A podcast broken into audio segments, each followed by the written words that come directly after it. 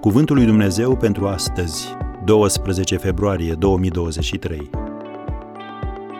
Prin credință, Iacov, când a murit, s-a închinat rezemat pe vârful toiagului său. Evrei 11, versetul 21. Tu pe cine te rezemi? Biblia ne spune, cum ați auzit, prin credință, Iacov, când a murit, s-a închinat rezemat pe vârful toiagului său. Acum, imaginează-ți următoarea scenă. De fiecare dată când Iacov avea o experiență cu Dumnezeu, lua un cuțit și cresta un inel de jur împrejurul toiagului său, ca un semn de aducere aminte a ceea ce s-a întâmplat. Inelele începeau de jos și ajungeau până la vârf. Unul dintre acestea simboliza cu siguranță noaptea în care s-a luptat cu Dumnezeu și când numele său a fost schimbat în Israel, cel ce luptă cu Dumnezeu.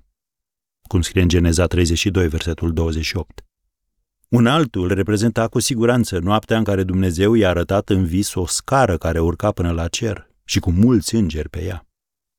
Pe scurt, toiagul lui Iacov reprezenta o viață de experiențe cu Dumnezeu. Așadar, nu e de mirare că el a murit închinându-se lui Dumnezeu și rezemându-se de toiagul său. Acum să ne gândim la istoria femeii Sunamite, din 2 Împărați, capitolul 4.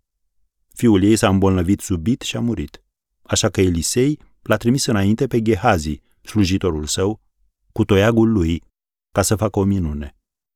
Gehazi a pus toiagul profetului Elisei pe capul băiatului decedat, dar nu s-a întâmplat nimic.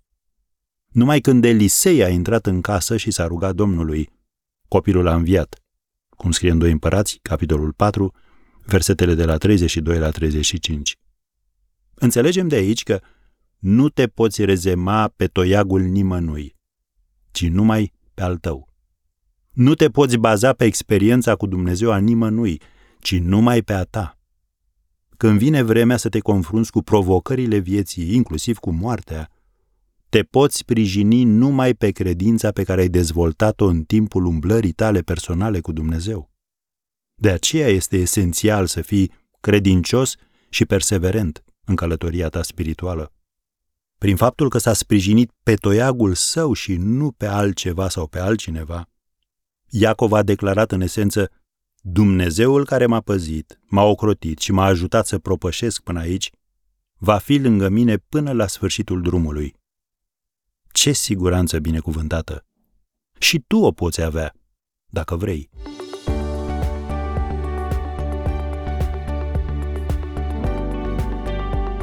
Ați ascultat Cuvântul lui Dumnezeu pentru astăzi, rubrica realizată în colaborare cu Fundația SER România.